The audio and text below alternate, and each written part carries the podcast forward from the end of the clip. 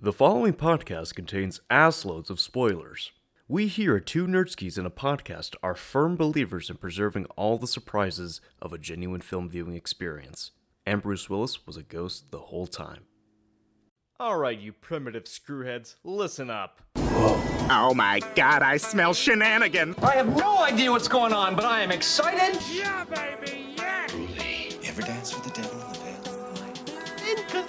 Inconceivable! Cowabunga. I thought this was a party! It's two Nerdskis and a podcast.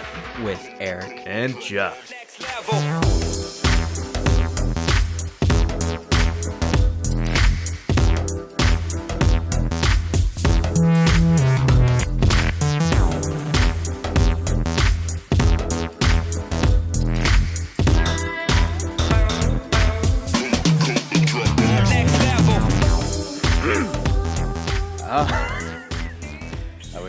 thrown off my game there, but okay. But um, welcome everyone to a very special installment of Two Nerdskis and a, po- and a podcast. Stumbled there for a sec. Uh, it's the one show where two nerdskis come together and talk about everything pop culture and entertainment. But today we're joined by a very special third guest. So, anyways, I'm Eric, I'm Jeff. and who is our third guest? But Reese. How are you doing, good sir? I love you. I feel like that's something from Idiocracy, the movie. It's It- like it was Patrick Star, Costco, I love you. From the from the chocolate episode. Uh, it's been a long time since I watched it. Yes, sir. With or without nuts. You know what? Speaking of Star, uh, speaking of SpongeBob, I did watch uh, occasionally at work, like for whatever reason, Nickelodeon's on and SpongeBob will play, and I saw the very surreal episode where like they're in they're on dry land, and we get to see like the voice actors in real life playing like similar human versions of their characters. I'm Oh, "What the yeah. fuck. Wasn't that like uh, an anniversary special? It, it must have been. It had to have been. I was about to say like, that sounds "What?" like a Yeah. newer episode because I don't remember that at all. yeah, Yeah, it had to I- be newer. Because I, I don't think I've seen a new episode of SpongeBob in like 10 years. Yeah, I, I'm with you, dude. Yeah, this looked that episode looked odd. Like, Did uh did you see the the second movie? I did not. mean the third Uh, movie? well, I know. There is no third movie. Oh wow! I will I will not accept a crappy cat like a crappy tie-in for a crappy prequel show that no one wanted. This is not what uh this is not what Steven died for. Uh, Absolutely not. Rest in peace, good sir. Rest Mm. in fucking peace, man. That because it it honestly takes uh because I didn't know uh too much about him personally, like at, as an artist, but it's uh just knowing like the guy that was re- like solely responsible for one of your childhood icons suddenly Mhm. passes away. It's like hmm it hits you in a way that's pretty unexpected. I don't know where I was going with this. No, I I like SpongeBob. but no. In all seriousness, in all seriousness, that's not what we're talking about today. it is not. It is not. So, anyways, today we are talking, and I didn't think we were going to do this, but you know what, Reese, you came to me. and like, I really want to discuss this, and so here we are. This is Zack Snyder's Snyder cut of Justice League, and Jesus Christ, the the the the history behind this cut of the movie itself is already like it could potentially be like a full episode on its own. But I guess we could we should really start with just how exactly we got here. So I mean, so take it back to when the Avengers comes out, and it that's like a massive success. Uh, Marvel and Disney are like racking in the dough, and so Warner Brothers and DC are like, you know what? Let's start our own thing. And so you have Man of Steel. That's like that's considered Criminally what, underrated, but yeah. people.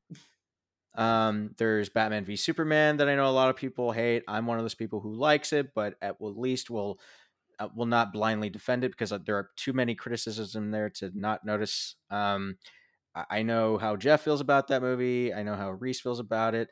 Then there's Wonder Woman, um, which is pretty universally liked by everybody. Um, but before then, there's Suicide Squad. I don't know what the fuck you talk about. With that movie. What Fuck are we, a David what are we Ayer some cut. kind of you- Suicide Squad? You guys didn't like Hot Topic the movie? uh fuck that movie i refuse to talk about that um and then you get to you get to uh the justice league as i like to call it because ugh good lord but so Ju- justice league itself um a very interesting production background into it so due to the uh critical and uh well financially it made quite a bit of money but it didn't make the billion dollars so warner brothers is like well this sucks so all right um, how are we going to do Justice League? So they were just trying to figure out how they were going to do it. So they let Zach do his own thing. And then sad, what happens is, unfortunately, uh, Zach's daughter Autumn dies. It's very tragic how it happened too. Um, apparently, I think it was a suicide. So Zach understandably decides to leave the project, and Warner Brothers is like Warner Brothers is like, okay, go ahead, go be with your family, and they still want the movie out. So they're like, all right, so who do we get in to fix the, who to finish this? Hey, Josh, Josh Whedon, Avengers guy, do you want to come in and fix and finish this movie? He's like, sure, I'll finish it, and I will reshoot about seventy percent of this fucking movie. And so he finishes out, and then the movie's released. And before we go any further, um, so what are our overall opinions Like on a- the original theatrical cut? So Okay, Reese, I'll just, start with just you. the How do you- theatrical cut. Okay. just the theatrical cut. How do you feel? What were like your first initial thoughts, and how do you feel about it now? So I so I never saw it on launch day because I'll be honest at this point I just didn't. I, if I'm traveling back in time because this we're going back to like 2017, right? This came out in 2017. Yeah. It's about four years. correctly. Okay, yeah, yeah. Because I remember I honestly at this point I didn't give a shit about Justice. Like I was just like so whatever with most of the DCEU at this point. You know with because it was at, at this point it was basically like a 50 percent 50 percent rate rate 50 percent of the movies were working for me 50% of the movies weren't working for me so i was pretty indifferent going into justice league and i saw it and i know a lot of people hate it i don't think it's terrible but i don't i think it's i think it's a terrible justice league but like i think it's an okay i think it's a fun movie to have on in the background if that makes sense i think i think joss whedon is um is good at writing some of the some fun interpersonal character dialogue the problem is it's only good in bite-sized scenes. It doesn't complement the rest of the movie because it's a whole mess. The fight scenes are the the whole choreography and the fight scenes are pretty terrible for the most part, and we'll we'll get more into that once we go into um, Zack Snyder's Justice League because I was curious about how much of that was Whedon's filming or how much of that was Zack's filming, but yeah, overall, I, I give it like a five or a six out of ten. It's pretty. I think it's pretty mediocre. Yeah, Jeff, how do you feel about um, the cut overall? Uh, so the theatrical cut, it uh, yeah, yeah, just the theatrical cut. Yeah. yeah. So when uh when I first saw it, I because I had very bottom of the barrel expectations. Uh, because I I didn't like Man of Steel at all. I hated Batman versus Superman. Wonder Woman was a surprise, but uh, but then I I followed the uh what information was available at the time following the production progress of the movie and it just sounded like it was gonna be a giant clusterfuck. And when I saw the movie, it, at the time it felt like a semi-coherent movie, but it felt it felt like the worst kind of superhero movie that would come out in the early 2000s where it's horribly generic and the uh but after after leaving the theater it it was just such a forgettable movie that i just kind of moved on but when i uh, when i saw it a second time that's when the flaws really started to come in and the uh the shot or all the reshoots were so obvious and the uh the the change in color tone the uh uh oh obviously can't forget the uh the real star of the movie henry cavill's mustache uh, You mean you And, mean the uh, lack of the but- mustache? You mean?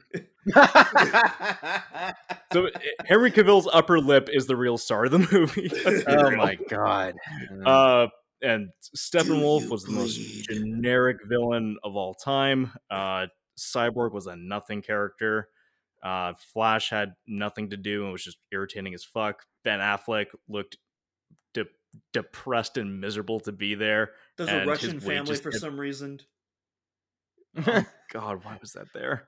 Uh. Uh, and so it's it just as more time went on, it just got worse and worse. And when you just when you really look at it frame by frame and you start peeling back the layers even more, the the incompetence just becomes so much more apparent and it's I- would honestly say it's it's probably one of the worst superhero movies in the last in the last decade.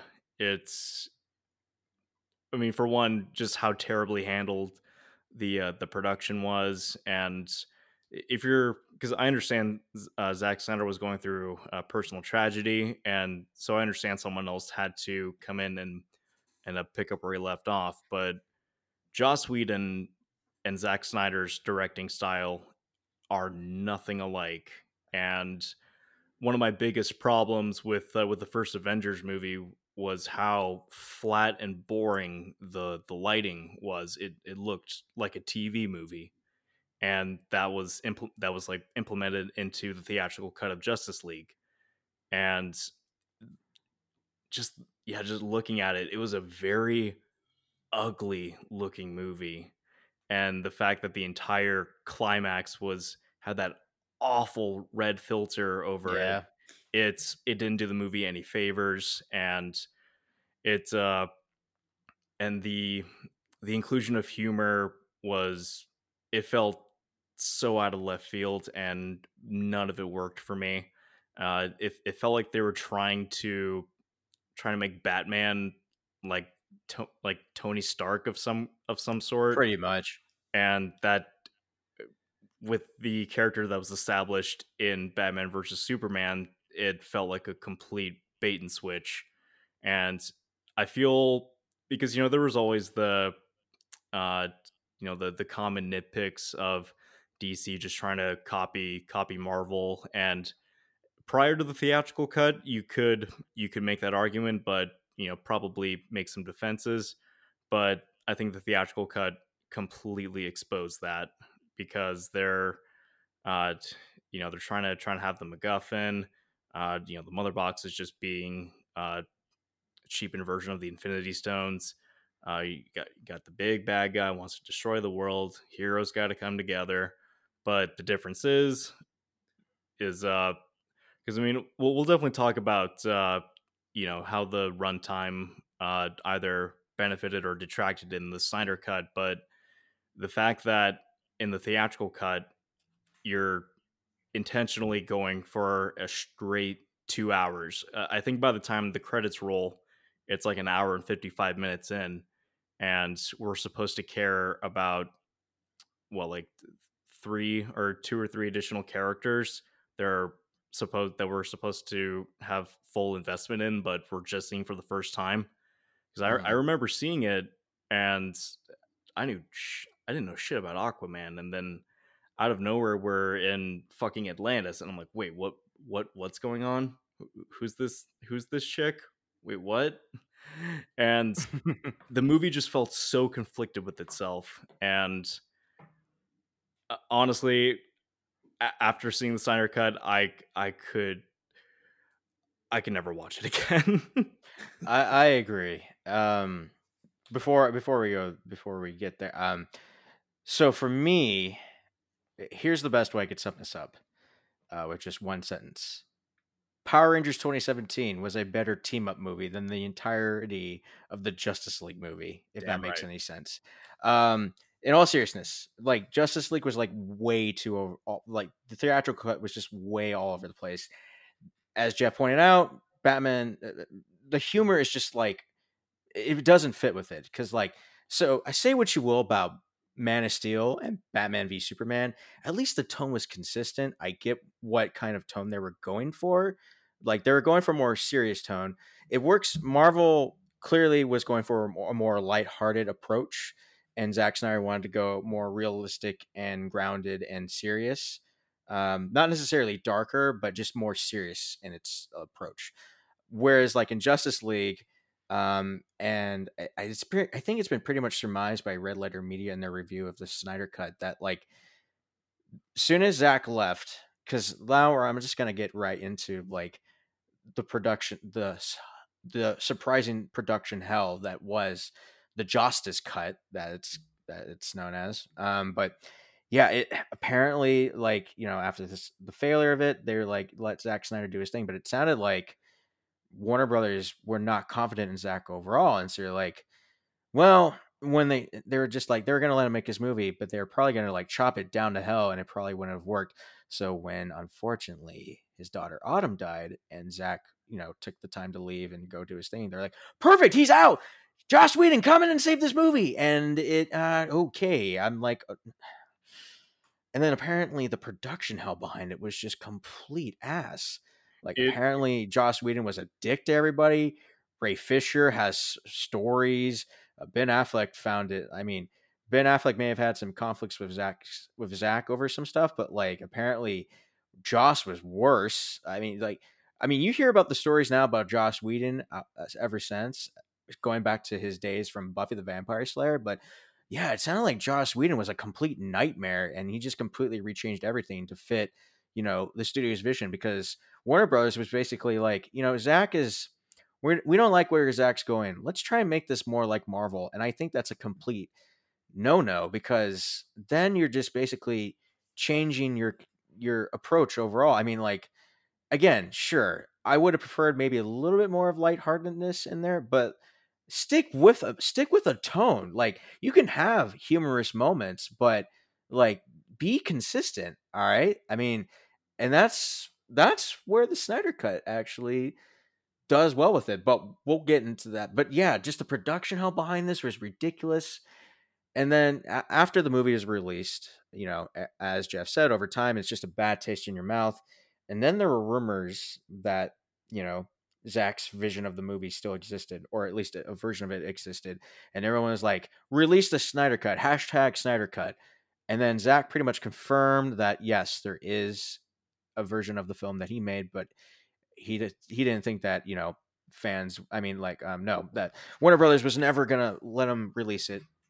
And then cut to last year when HBO HBO Max launches, and right before it launched, Zach revealed and like I think it was a uh, it was like a Zoom call or whatnot or a Google Hangout that HBO Max wanted to uh, release the Snyder Cut and make so everyone everyone basically won and we got this movie and it released just a couple days ago um, as of this recording and I have to say night and day what a fucking change four hours aside alone i was completely like blown away by how well better this movie was in tone wise and everything.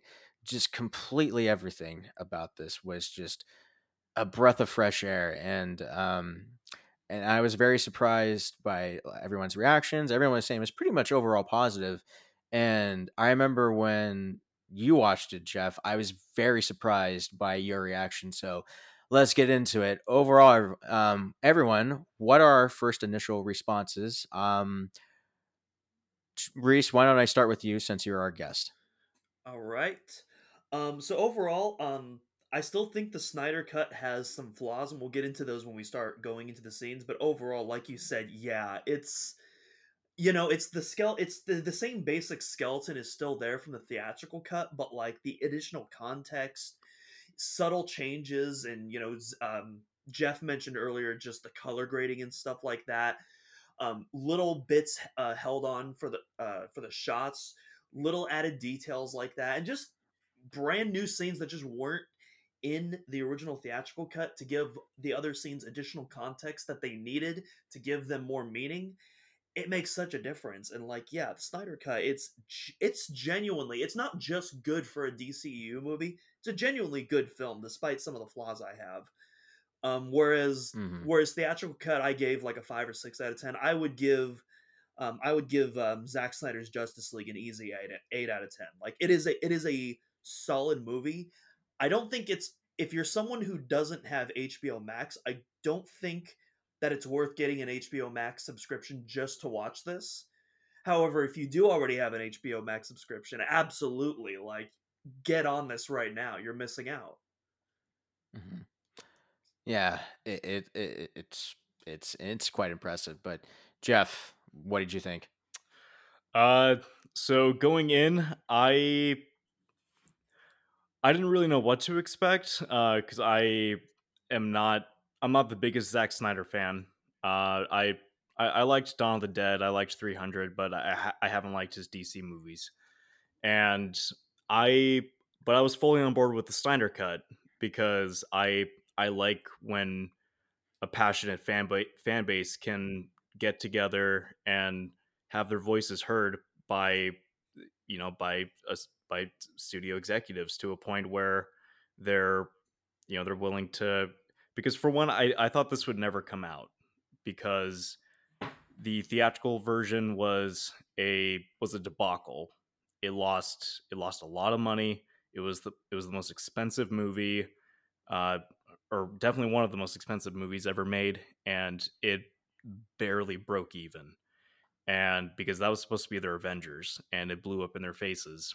And releasing this alternative cut would have basically in the from the studio's eyes would have admitted defeat. And just because i i, I don't know it, just felt like one of those things that would that would just never happen. And the fact that uh that the the buyout from AT&T and uh, the launch of HBO Max, you know, with a change of uh, uh, with a change of uh, studio heads, it uh, it it's crazy what what can happen, and so when it was announced, I was happy that it was just one of those things that could be, you know, finally solidified. People can, uh, you know, they'll get a sense of closure. They'll finally get to see the the fruit of the their labor that they fought uh, so hard to have made. I was happy for for Zack Snyder himself to uh, to have his vision realized, and and actually looking at the IMDb uh, trivia, uh, in order to keep full creative control and ensure fans receive the most benefit from the Snyder Cut, Zack Snyder refused to be paid to finish Justice League, and I definitely commend that. And but aside from all that, all it boils down to is how is the movie? I dug the shit out of it. And that's but that's still saying quite a bit because as you said, Jeff, you like you have never been a, a real fan of like I I have not not. just Zack Snyder's work, but the overall DCEU as a whole. So, I mean, I know you like, I know you really liked Wonder Woman. I don't know how you feel about Aquaman. Um, I, I never saw it. I don't know how you feel about Shazam either. I'm guessing you didn't see that one either. I like Shazam right? actually. Oh, you did? Okay. Yeah. And of course, you know, the less said about Suicide Squad, the better because what the fuck? I actually, and then I know, of course, oh sorry, I was, I was just What gonna say, I was just gonna say, I actually just saw Aquaman like a few days before uh, Justice League. I actually thought it was a fun little movie. I, th- I thought it was, I thought it was decent. But it's a fun little Saturday morning cartoon. I Yeah. enjoy the fuck out yeah, of that's that. that's basically what it is. It's like a it's like a two hour Saturday morning cartoon, and Willem Dafoe. and I love it. It's it's a very entertaining movie. I like I lo- I enjoy that movie quite a bit. Um, but yeah, uh, it is quite a surprise. By like, yeah, I'm just surprised by how Jeff your how your opinion has changed. I mean, like again, I know you don't you don't really care for Zack Snyder that much, but I was surprised that you really. I mean, I knew going into it that like I knew prior to it you were just like this movie will probably suck, but to hear you say you fucking love it, I'm like that I did not expect coming Because uh, well, how do you think I felt? I know, Uh, right? because uh well because also i was also just curious from a from a filmmaking perspective because i think you know regardless it would have it would have been an interesting case study to see you know to, to compare and contrast the original uh the original cut and the snyder cut and and i think uh, i mean just looking at uh, side by side comparisons on youtube it is really fascinating to watch and i think with um I think when Zack Snyder is not constrained by by studio and he's forced to cut his movies down because I because those are some of my biggest problems with Man of Steel and Batman versus Superman is that they feel like botched messes, and especially in Batman versus Superman, where it just felt like random shit was happening. It didn't feel coherent. Uh, so many subplots that didn't amount to anything in the end, and it it felt like studio interference. And I mean, the entire theatrical cut of Justice League is a is studio interference, and so having having the golden handcuffs taken off essentially, and he's just able to make exactly what he wanted to, and not leave anything out. I think he's able to craft something pretty cool. Uh, he's able to, I mean, for one, he's able to flesh out all the characters that were not given justice initially. Uh, Cyborg is the heart of this movie, and he and he's able to have a he's able to have a character this time. And I, I think I don't know too much about the the character's history, but I think Ray Fisher does a does a decent job selling the character, uh, the relationship with uh, with his father, Joe Morton, Miles Bennett Dyson. Uh, How funny is it, by the way, that like he's still stuck with cyborgs this whole entire time, Joe Morton? I just I found that ironic. I was just thinking like, yeah, that's right. He worked with uh, Cyberdyne on uh, Terminator 2. So I'm like, oh, what the fuck? he, he did survive the explosion. and gunshot. It it makes more sense than Terminator Genisys. uh, No, no, no. It's, shit it's is more pronounced like it. Genesis.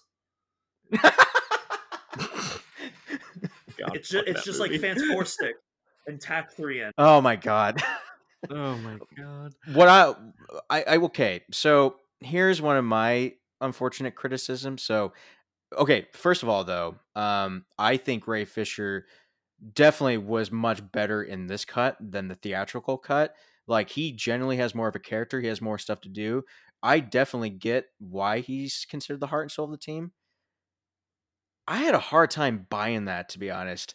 If you want my honest opinion, I thought the Flash was the heart and soul of the movie. Like I, I don't know what it was. Like I, I, I had a re- I mean I get it. I really did. I really tried to see Cyborg as the heart and soul, but really like I don't know what it is. Flash stuck out to me more as that character instead. Because I mean I, don't know if it's just because he's more I'm not. he's the youngest of the group, but um, and he's he's got a little bit he's a little bit more chipper or whatnot. But I mean, by the way, like the Flash has far more to do in this movie than he did in the original cut, and I'm surprised by how instead of saving a Russian family, he saves the goddamn planet in the process instead. I did. What a complete change! I really liked his uh, his introduction scene because I, I mean, I mean personally, I'm not too sold on Ezra Miller still. Uh, I don't know. It, it felt like his uh, his comedic delivery felt forced and kind of awkward. It it it just never really sat right with me. But uh, some of the smaller moments, uh, I definitely think he he sells the character a lot better. Because I I love that little moment though when he's uh, uh, you know, he's applying for that job and car crash is happening and he, he saves that girl and then grabs that, uh, uh, grabs the hot dog and then once uh, back at normal speed, he's feeding it to, to the puppies because he was flying at a, at a pet store. And it's like, oh, okay, that, that, that, that was pretty funny. Like, oh, wh- what happened? I was just feeding the puppies. uh, I, so, I mean, got I got something to say Oh, about that. I I actually hold on. First of all, when I speak, are you guys seeing waveforms appear on mine? Because my thing is like Oh yeah, I see you. I see you. You're Okay. good. I hear you fine. cool.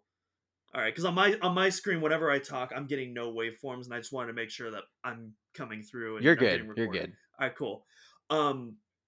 Uh, anyways, uh, I, I guess I might have a little disagreement. I thought that scene was goofy as hell, and I was laughing my a- I was laughing my ass off, but not because of comedic timing. Because I, I, I don't know. I thought the scene was really goofy, especially because like specifically when he's specifically when the girl when the, when the girl is looking at him, she's driving off. Because it's like who the fuck looks. Who the fuck like drives off and like stares at someone for like five straights? The, the the whole setup of that scene was weird. And then he's like, and then as he's saving her, he's like stroking his hair and shit. I'm like, what the fuck is this? I, I, I don't know. Snyder slow mo, baby.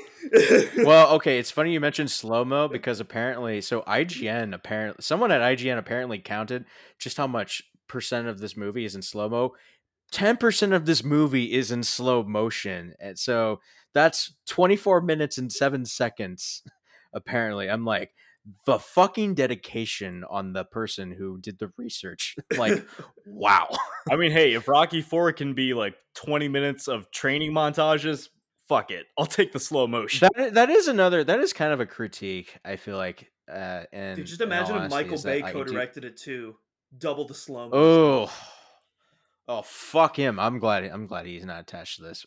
but, uh, God, yeah, apparently, yeah, that is one of my criticisms too of this of this cut. Like, don't get me wrong, I think Zack is great with the slow motion and the ramp up because I mean he developed it for 300, but you know you could easily cut down on some of the slow motion shots. Like someone, a friend of mine, Antoine, pointed out, like you know how like at one point you see like the grain from the like the hot dog no, not the hot dog from the hamburger bun. It flies off, and like, why is that in there? Like, you could easily cut that out. But I mean, like, don't get me wrong, I do like the slow motion, but like, it could have easily been trimmed down.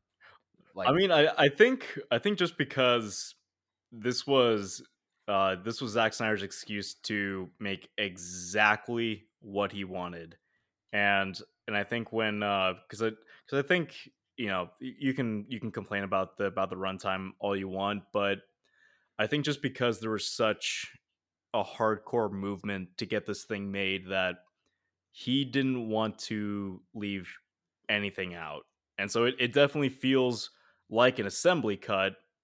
And but uh yeah, for and I think and I think if this movie would have received its normal theatrical release, you know, with no uh oh, it would have been seriously butchered. it- I agree. yeah, it, it would have been it would have been botched in the editing room, and it would have been, and I, I probably would have hated it. It probably would have just been Mm. another Batman versus Superman where everything's cut out and if and all the humor is or at any light moments are taken out. Uh, but with but with this movie, when the scenes are able to just breathe and the characters are able to be characters and they're able to take just take these nice little isolated moments and and be fleshed out it actually it benefits the movie tremendously because it feels like the actual team coming together feels more more organic because this time around you have a better understanding of who Aquaman is. You have a better understanding of who Cyborg and the Flash are.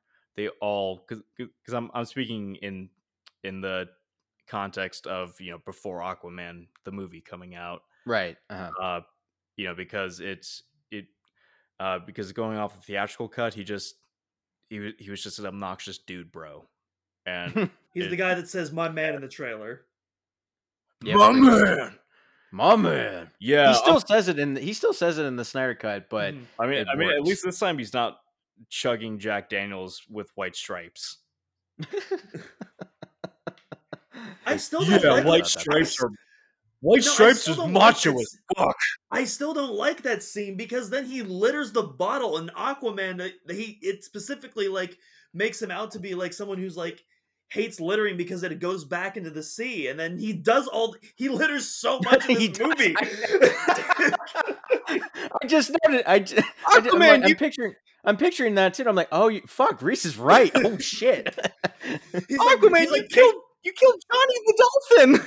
You know, he's like taking off. Aw. He's like Choked on a taking off his Daniels shirt and bottle. just like leaving it on the beach and shit. Which, like, hey, don't don't get me wrong. I, I don't mind an excuse to see Jason Momoa's abs, but like, you know, put put the shirt somewhere safe. what are like- you saying? oh my! oh, oh. oh, Jesus Christ. and I, and I, I will say it. Um, I think, uh, uh, you know, on top of uh, you know, Cyborg and Flash, you know, getting much better, uh, much better development. I think uh, Ben Affleck is given far better opportunity to shine here, and uh, you know, because his character motivation feels a lot more consistent. The fact that he's riddled with with guilt over the death of Superman, and he uh, and he wants to assemble this team. And at least, at least in, in this uh, in this context, it feels like a more logical progression. And one thing that I I do like uh, about uh, about Snyder's movies is how every uh, how each following movie opens with a moment from the previous movie, and you see it from another perspective. Mhm. So because I, I mean, because I think the best scene in Batman versus Superman was the opening, and Mhm. uh, you know, like how you see uh, Bruce Wayne running through Metropolis as uh, Superman and Zod are fighting, and then in uh, Snyder's Justice League, you know, it opens with Superman being killed, and his death screams are, uh, you know, it's just echoing throughout throughout the world. And so, right from the get go, it uh, it was able to to to grab my attention, and because I honestly thought uh, during uh well during Batman versus Superman, I thought the two and a half hour runtime uh just was such a slog. I didn't care what was going on because I I just I didn't care about any of the characters, and I thought that a four hour cut would be grueling, and I'm very happy I was proven wrong because the Well- the only other movie I've I've seen I'm not comparing I'm not comparing the overall quality of the films, but the only other movie to have that long of a runtime and not bore me to tears is Return of the King. Mhm. Obviously, Return of the Yeah. King is a far superior movie in pretty much every regard, Mhm. but the, the, the One of the fact greatest that movies of all Snyder, time. Absolutely, Yeah. absolutely. And but the fact that Snyder was able to correct so many of the problems in his previous films with the added benefit of a runtime, I'm now able to get a greater understanding for what he was really going for with the overall uh, with some of the overarching themes and this time around I, I actually like the characters it was the first time during any of these movies where I actually didn't want to turn the movie off because it's like I want to see what happens next. And I I actually I finished the whole thing in one sitting, which which was kind of shocking, honest honestly. Yeah, I only That's- I only stopped the entire movie once just so I could go to the bathroom, and that was it. Yeah. I I actually did a, a completely unrelated note. I did uh, manage to get through a screening of the extended edition of Return of the King without pissing. I will, I will forever be proud of that. Okay, well, in terms of in terms All right, of clip uh, that, and we'll, we're gonna put that on Twitter out of context. well, and, okay. So in all seriousness, then Jeff, in all seriousness, then Jeff, I'm really curious because I know you haven't seen the Ultimate Edition of Batman v Superman, and I know you've been really apprehensive of watching that movie again, just because I know you don't really, you do, you absolutely do not like it. But so knowing how you how you've enjoyed the Snyder Cut with the longer running time, and I think Batman v Superman with the Ultimate Edition is like th- it's a I think it's an additional three 30 minutes, and that makes it at least a three hour long movie. I'm very curious to know how you feel about that movie um, in that Uh, regard. If you ever check it out, I don't. I don't think because because I think regardless, you I think the movie is still broken from uh, just from a pure storytelling perspective, Mhm. and because I think at least for both Man of Steel and Batman versus Superman, uh, they're both they both kind of have the same overarching problems that they're they're very they're very self-indulgent they're uh very unsubtle uh symbolism and storytelling and and i was and i think this time in the snyder cut that was handled a lot better uh because i because i know i know Zack snyder likes to go for the uh for the grand image imagery of of gods and which is cool uh i'm all i'm all for but man of steel especially uh could you tell that superman was jesus Oh, there's there's a few moments in Yeah. Justice League too where they where they he does that, and then and then the credits. Uh, I they think definitely do pull that they definitely The- I had Well, a, I had a good laugh during the credits with one of the song with one of the songs that they played. It's like, uh, like like I don't know. It's it's one of- it's one of those Zack Snyderisms where it's like, it's like it objectively makes the movie worse, but at the same time, like I I love the cheesy and corniness of it. I don't know. Oh yeah, no, I I, I, I totally get I, I totally get that perspective, and uh, so I I think with um, I mean if there was if there was a four hour cut of of Man of Steel and Batman versus Superman, eh, maybe it'd be better, but I I don't know because I I definitely don't want to. I think I at the very least, to, I like- think at the very least, Lex Luthor would need to be recast for me to like be able to Oh fully God, enjoy the movie please! I fucking hate. Jesse Yeah, Eisenberg. yeah, because of how significant of a role he plays in that film. E- Mm. exactly yeah and I, I think no matter what you try to do uh i i think they're both very broken movies and i mean because I mean, I'll Regardless, still you still- I will still disagree on the first one, but I respect your opinion on Man of Steel. I respect your face well, Uh, well, it's funny, Reese, because I remember you did watch the Ultimate Edition of Batman v Superman with me. I know you, you don't remember how you feel about the movie, but I Mhm. remember you told me at one point, I want I want to like, watch it again. "Why was this version shot. not seen in theaters?" I- yeah, Yeah, I want to watch it again and like see what I think about it today because it's been a while since well, I've seen it. and I can't really remember much of the differences beyond the fact that Mm. I I remember the woman gets pushed into the subway. That's the only difference that I remember that wasn't in, in the theatrical cut. Yeah, I mean, I, I mean, I'm sure, I'm sure with Jeff. I, I, look, I, I don't mean to speak for you, but I like, I'm sure you your opinion won't change, but at least i, I hope, yeah I- hopefully, if you watch the Ultimate Edition, you'll at least get if what there's, they were at least there's at going least if there's at least some better context for the fight buildup then maybe it'll be a slight improvement but you still you still have uh doomsday being shoved in there and he looks for, like a which is unfortunate. He looks Yes. like a looks like a fucking Lord of the Rings cave troll. Uh, he uh he looks like a He rejected uh, Hulk animation. Ah, the amazing bulk. Yeah, amazing bulk. a better amazing bulk, or is that even worse? I don't know. He looked. Oh my god, he looks like a fucking. Jesus Christ. He, he looks like uh the fucking uh what what you call it, um uh one of the um. Uh, one of the body doubles in the in the uh, the Square Enix Avengers game. That's what he looks like. oh, c- oh, That was I a actually blow. enjoy that game. That was a I actually I- enjoy that game. That game looks awful. Fuck you. The game's actually not that bad. It's actually a lot of. I, I think that I think with future, I think to further down the line, it might be better. But um, that's neither here nor there. But um, just but yeah, we've talked about. dollars of DLC and maybe it'll be better. Actually, the DLC's free. Um, it's like free updates all the time. So Oh, that's the first. Yep. It that's what I like. That's what I enjoy about it the most too. But I mean, Um, but yeah, than surpri- Cyberpunk, right? Um, yes, much better than Cyberpunk. That- and I haven't even played that game. What a fucking Jesus. What a tragedy. I was so excited for that game. Unfortunate. Hmm.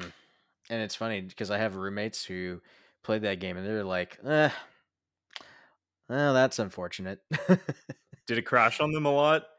um, I don't know. I didn't really watch them play Do that you uh, do you know what do you know what version they got? Because I heard it was the PS4 version that had the most problems. They had Xbox. Okay, yeah, so because honestly, dude, have you seen like Pretty a much, compilation? pretty much video? everything Oh, those compilation videos are hilarious. It's it's wonderful. PC. so anyways, weirdly enough, getting Google back- Stadia had like the most stable performance. But anyways, yeah, we'll get back on topic. Ge- yeah. anyways, getting back to the Snyder cut.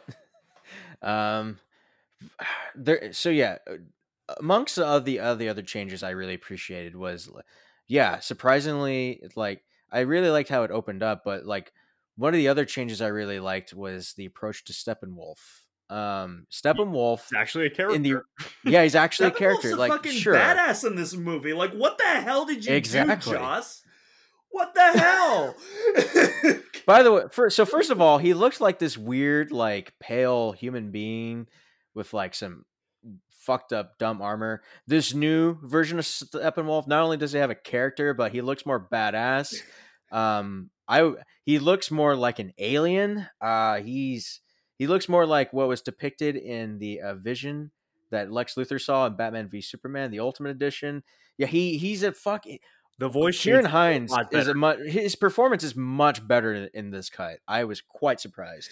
Is it? Yeah, is 'cause it I- I the same love- person? Is it the same person? It's doing Ciarán his Hinds. It's the same guy. It's the same, guy. That's because they s- he, Okay, he 'cause sounds whatever- totally different. They don't. They must. Yeah, have whatever Done, if- um, or sorry, go on. Oh no, no, yeah, no, I, I cut you off, man. Go ahead. I was gonna say like they must have um they they- they must have done some really um uh they must have like remixed his voice entirely like from scratch in like the sound booth or something like that. K- kind of similar to like what they did with um Bane's voice between the test screenings of um Dark Knight Rises and the uh, final theatrical cut, if you remember that thing. Well, perhaps he's wondering why he would shoot a man. Look out! For you. Okay, yes. Side note: Dark Knight Rises does not hold up. Really? I I haven't seen it since 2012, so I, I'm not gonna judge. I haven't seen it since it came out. Uh, to be honest, Yeah, I, I- haven't I- seen it since opening night. I I- I saw it a few months ago, and I'm like, oh god, this uh that does not age well. Ouch. So, anyways, but yeah, Steppenwolf. Surprise! It's surprising how much like he actually matters in this movie. Like, so first of all, uh, he's not. I mean, no, he's not just evil for the, he's the sake of evil. Like, he actually. I mean, the reason he's doing all this is because he's trying to get back to Apokolips. And Darkseid's like, you fucked up in the past.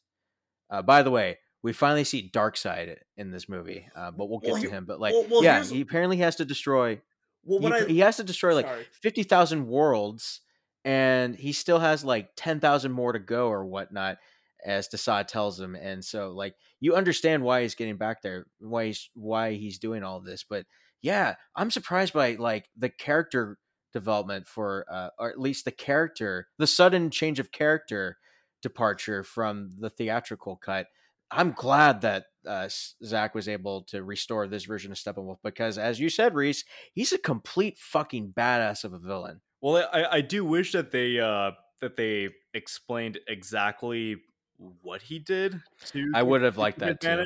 just that extra little layer of context, but just what we've got uh what we got now, it's I'll, I'll take it. Like I'll take Mhm.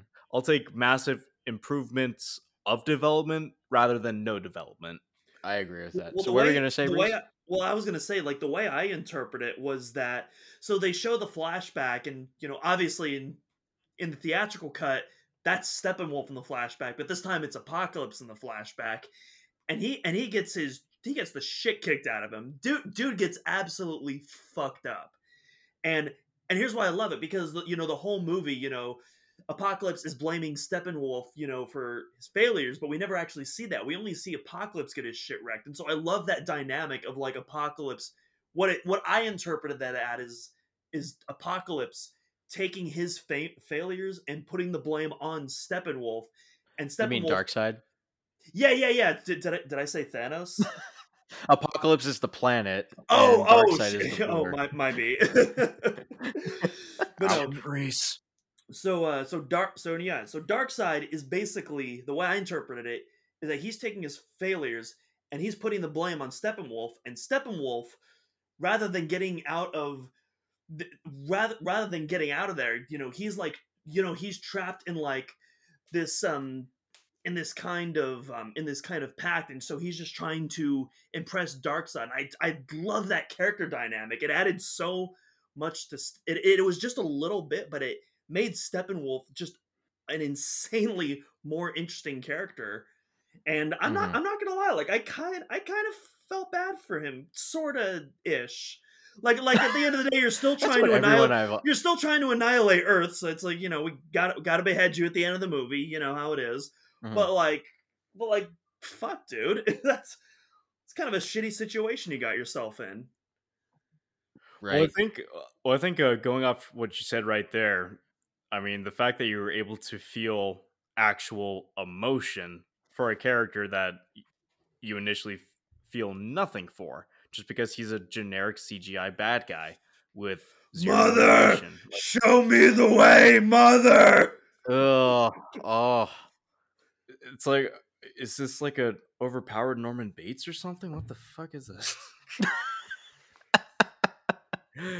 and uh, Uh, but yeah, so I I will. Okay, yeah. One thing I wanted to ask: How did you guys feel about the about the aspect ratio? Um, I, I mean, think I- okay. I I'll think it would have looked a lot better if I was looking at an IMAX screen. To be honest, I wonder if this will get an IMAX release. So, as soon I feel like as soon as movie theaters open back up, um, we'll definitely be seeing this in theaters. But I feel sorry sorry for Reese. Please, uh, Reese, please. No worries, Uh, no worries. what were you gonna say? so I've so I've never been to an IMAX before, and so I had no idea up to this point that IMAX screens are in a four by three aspect ratio.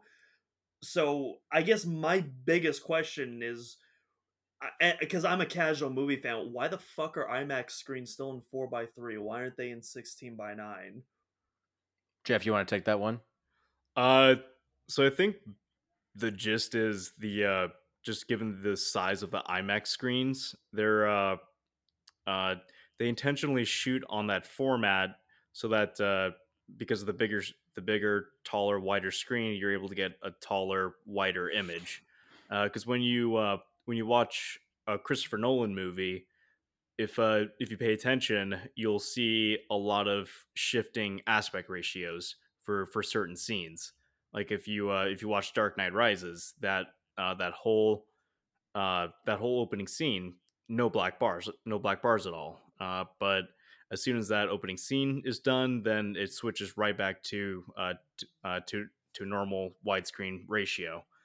And so I guess when Zack Snyder was filming uh, Batman versus Superman, he became really obsessed with uh, uh, with the IMAX cameras, and I don't know if he filmed the whole movie on an IMAX camera or if it was done in post and they uh, they altered the aspect ratio themselves. But at first, I thought it was very off putting.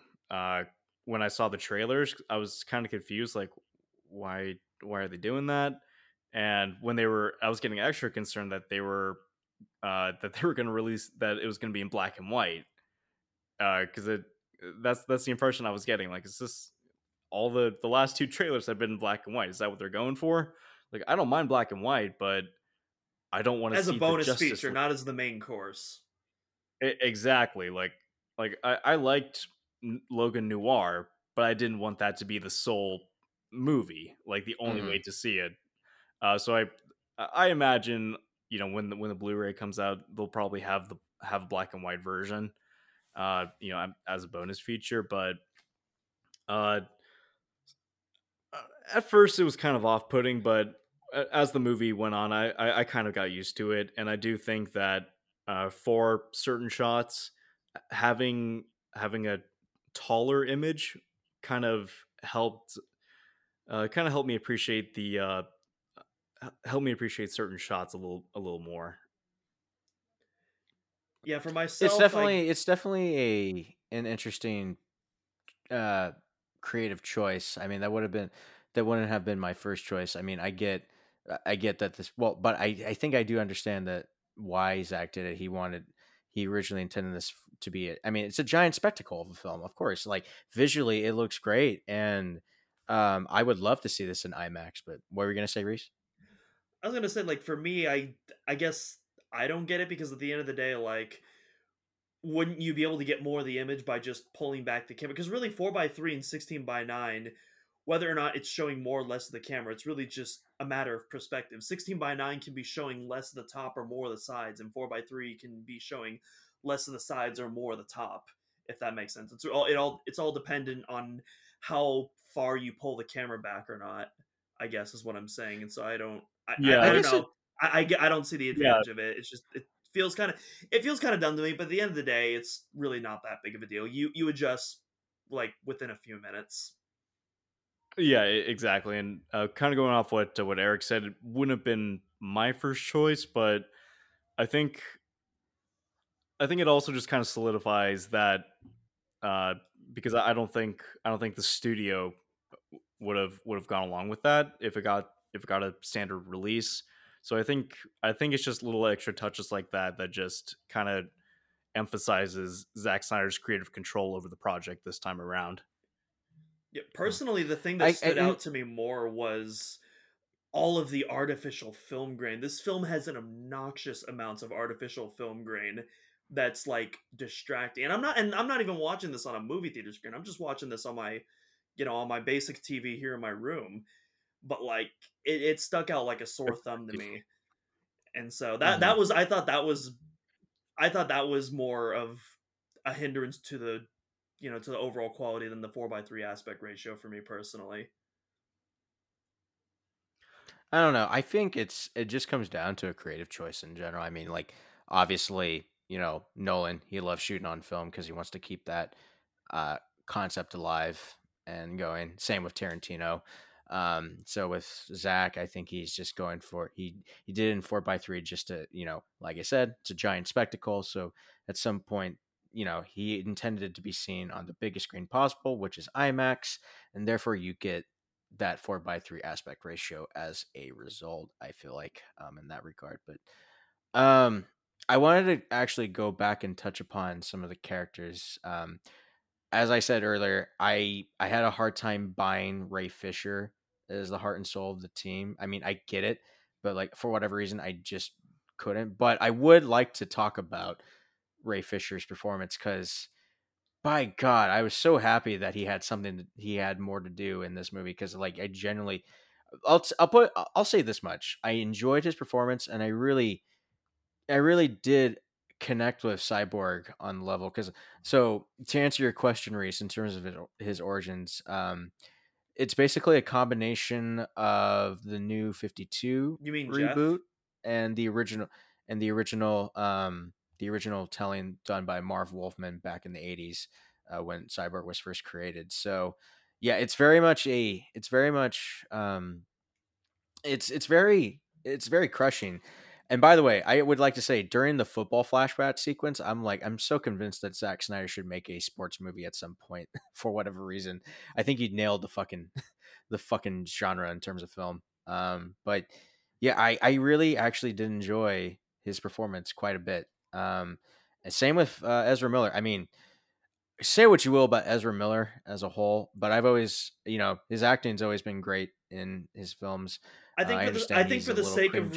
I think for the sake of this review, considering some of the people that are involved, it's best to just uh, separate the art from the artist. Uh, for the Uh, sake oh, of well, this uh, absolutely. review, to say the least. Right. uh, Well, absolutely, absolutely. I, I do agree with that. But yeah, I genuinely, I really loved how much more of a character Flash had. I mean, you still have the humorous moments with him, but thank God he's not like falling on top. Wonder Woman's not falling on top of him, or he's not falling on top of her. Uh, he's not like making some cringe jokes. He'll make jokes, but um, they're like for the moment. Like they serve. They're like nice little like moments scattered throughout they're not like constantly in your face over and over. He's actually making some pretty good logical like scientific like explanations or guesses. Um Yeah, but Eric, I what is brunch though? I will say the one yet? Ah, I'm I will so say the glad- one And what? I thought my jokes were bad. Oh my god. I will say though, I really thought I honestly thought the line where he says like I'm so in, I need friends. I thought that was a Joss Whedon thing. I'm like I'm surprised that was Zack. yeah, who came up with same, same here. Yeah, Yeah, honestly. I, I'm surprised that was Zack. Um, I knew that whole thing was Zack, but I thought that line was Zack specific, was Joss Whedon specifically. I was like, huh. By the way, um, I was curious. Like, I, I remember reading something. It was still going on that scene. So after like, so you know the line where it's like, so what are your powers? I'm rich. So stop me if I'm wrong. Like, was that car made? It's a Mercedes. It's a really nice luxury car, but like. I read somewhere that was made specifically for the movie. Does anyone know about that? I have no idea. That's Uh, way out of my domain. Cars, I guess, is not our strength then. I- Okay, never I mind. know the I know they- Batmobile I know was made car- for this movie. well, yeah, no shit. I know cars go vroom vroom. That's about it. But no, what I but yeah, if anyone's regarding- listening, or sorry, go on first. I was just saying, if anyone's listening, let me know because I think that car was made specifically for the movie. But that's my thought on that. But yeah, regarding Flash, I'm so fucking glad they kept in the scene when Superman gets resurrected and he and Superman is fighting off everyone else and Flash is coming in and Superman just looks over to the right and Flash is like, "Oh shit." I'm oh, that might be one of my favorite shots in the movie. Like that is so I'm so glad they kept that in the movie. Unfortunately, they also No, what I like- Unfortunately, though, they also kept in Kal-El, no. but Oh, something's definitely bleeding. Well, okay, because I would like to say I'm glad that was Joss Whedon and not Zack Snyder because uh, I like the different version instead, where it's uh, Bruce is really trying to reason with the humanity inside Clark, and instead, like Clark is just trying to shoot him with his heat vision, and it's later established that like um, Bru- uh, Batman's gauntlets are supposed to be like heat resistant or whatnot, so he blocks the heat vision with his gauntlets and he's just trying to he's blocking it for as long as he can until Lois finally walks in and is like Clark stop it! And you know he flies off with her and you know there's no cringe line of like Clark uh, Batman going like oh my god something's definitely bleeding. Well, I think I did like I did like the one moment though where uh like because earlier like Flash was trying to run into Superman and he and he just basically pushes him into Aquaman so like at the stairs Aquaman's just like what the fuck? And Flash is like I am so so sorry. I thought that was I thought that was pretty funny. Well, well also, uh, I think kind of kind of going off what you were saying, uh, compared to the theatrical cut, the way uh, the way that they awkwardly shoved Lois in there to calm Clark down felt so stupid. Like Alfred's on the other line, he's like, "All right, we're we're sending in the secret weapon," and then Lois Lane shows up like, "What the fuck?" But at least, at least in the in this version, it, it's established and it makes sense because you know every uh like there's a few different uh there's a few different uh sequences of Lois going to the to the uh, demolished monument of of Superman, and so and that's where the fight takes place. So it makes so there's reason for her actually being there. So it's it's little little moment little changes like that really just kind of show how uh or bleh, little little little scenes like that Mhm. really help the movie overall flow a lot better. It it actually makes it feel a lot more co- coherent. Like there's actually reasons for things happening rather than just rather than just random shit popping up left and Mhm. right with no context. Well, speaking of things popping up left and right, there's a scene I want to discuss because you're talking about Lois. So this was these were shown in storyboards, but I wanted to touch upon this scene, and I think Reese knows what I'm talking about here. So that's a that was a good. so Lois, you know, lie. she's in grieving. Lois is in grieving. She's like, you know, she's sad that you know that Clark's not around. So Martha visits her, and she's just like, "Why did you say that? her know. God damn it! Martha. but yeah, Martha comes comes to her and lets her look. Clark would want you to move on, you know. Um, you know, like, go go and live. You know, Clark would want you to do that, and it's a really nice, touching scene. And it really would have worked better had the following moment not happened, and Martha leaves, and she shapeshifts into the Martian Manhunter, and then back into uh, Her- uh, Henry or Henry or Harry Lennix's character, the general or the colonel or whatnot, is like, the world needs you, Lois. And I'm like, look, I'm glad we finally get to see Martian Manhunter, but I would have preferred not seeing Martian Manhunter until like the very end of the epilogues at the very end of that movie. Like, this could have just been a nice little Martha and Lois moment, but instead, this was Zack's way of like shoehorning uh Martian Manhunter in there uh, at some point. I'm like, Well, did not need to happen at all. it felt like an unnecessary twist because Mhm. it's it, it reminded me of of in when in Captain Marvel when it's revealed that oh Nick Fury was a was a Skrull like why why do we need that what You the mean in fuck? uh, s- Far From Home? Fuck, I mean, Spider-Man: Far From Home. they're all the same fucking movie and this is why, and this is Jeff talking about the Marvel Cinematic Universe. Everyone, click.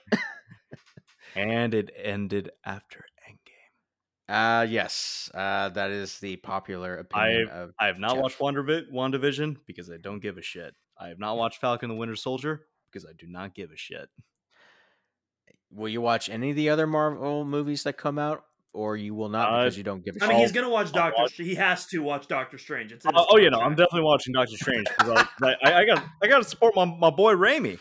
But Okay. I mean, if uh, if our Lord and Savior Tobey Maguire comes back in uh, in the next Spider Man, yeah, I'll, I'm I'm definitely going to go see it. But uh, yeah, uh, Homecoming and Far From Home are the most generic fucking movies ever made. Uh, so I I'm not super pumped about the about the third movie, but if they uh, if they tickle my little nostalgia uh, funny bone for for the Raimi trilogy, bring it. Alrighty. Sounds good. That's Anyways, the only way um, he'll get me back. back anyways back on topic um eric i'm so glad that we feel this, back on i'm so glad that we feel the same way about this scene because i was like i was i'm ready to rip into this scene so hard um It's. I I mean, to I mean, to be fair, like it's a really good scene until that moment. Like it's a yes. really. I mean, you really could have just cut it there. Like you, like the Well, way that- it could have ended could well, just well, been like, well that's what i'm you know, saying. the Martha leaves. Martha leaves, and she says, "The world needs you, Lois," and just walks away. She did not need to turn out to be Martian Manhunter the for scene, fuck's sake. it's a great it's a great genuine heart to heart moment and then the cameo completely just ruins it all so so Well, plus So, Oh, well, sorry, there's, go there's ahead, a go bunch of there's a bunch of things. So first off, I just want to say first off, Martian Manhunter, one of my favorite DC characters.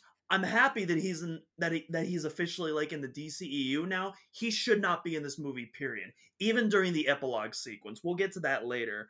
But this this is probably my single biggest problem with this movie is there's so the, the movie the movie is four hours long and i'm glad that zack got to make you know the movie of his dreams that he always wanted to but you know uh, jeff mentioned this earlier that this at the end of the day still feels like an assembly cut and this very much feels like something that you could have easily cut out and you should have because i think it would have better bettered the movie to have it just play out as a martha and lois scene would have had so much more emotional context but this just Would have made it like- ten times better. Yeah. this just feels like bullshit pandering fan service without any payoff, and it doesn't make Mm. any sense. So what you're telling me Like is Rise of Martian Skywalker. Manhunter. So Martian God. Manhunter has been on this planet the whole time.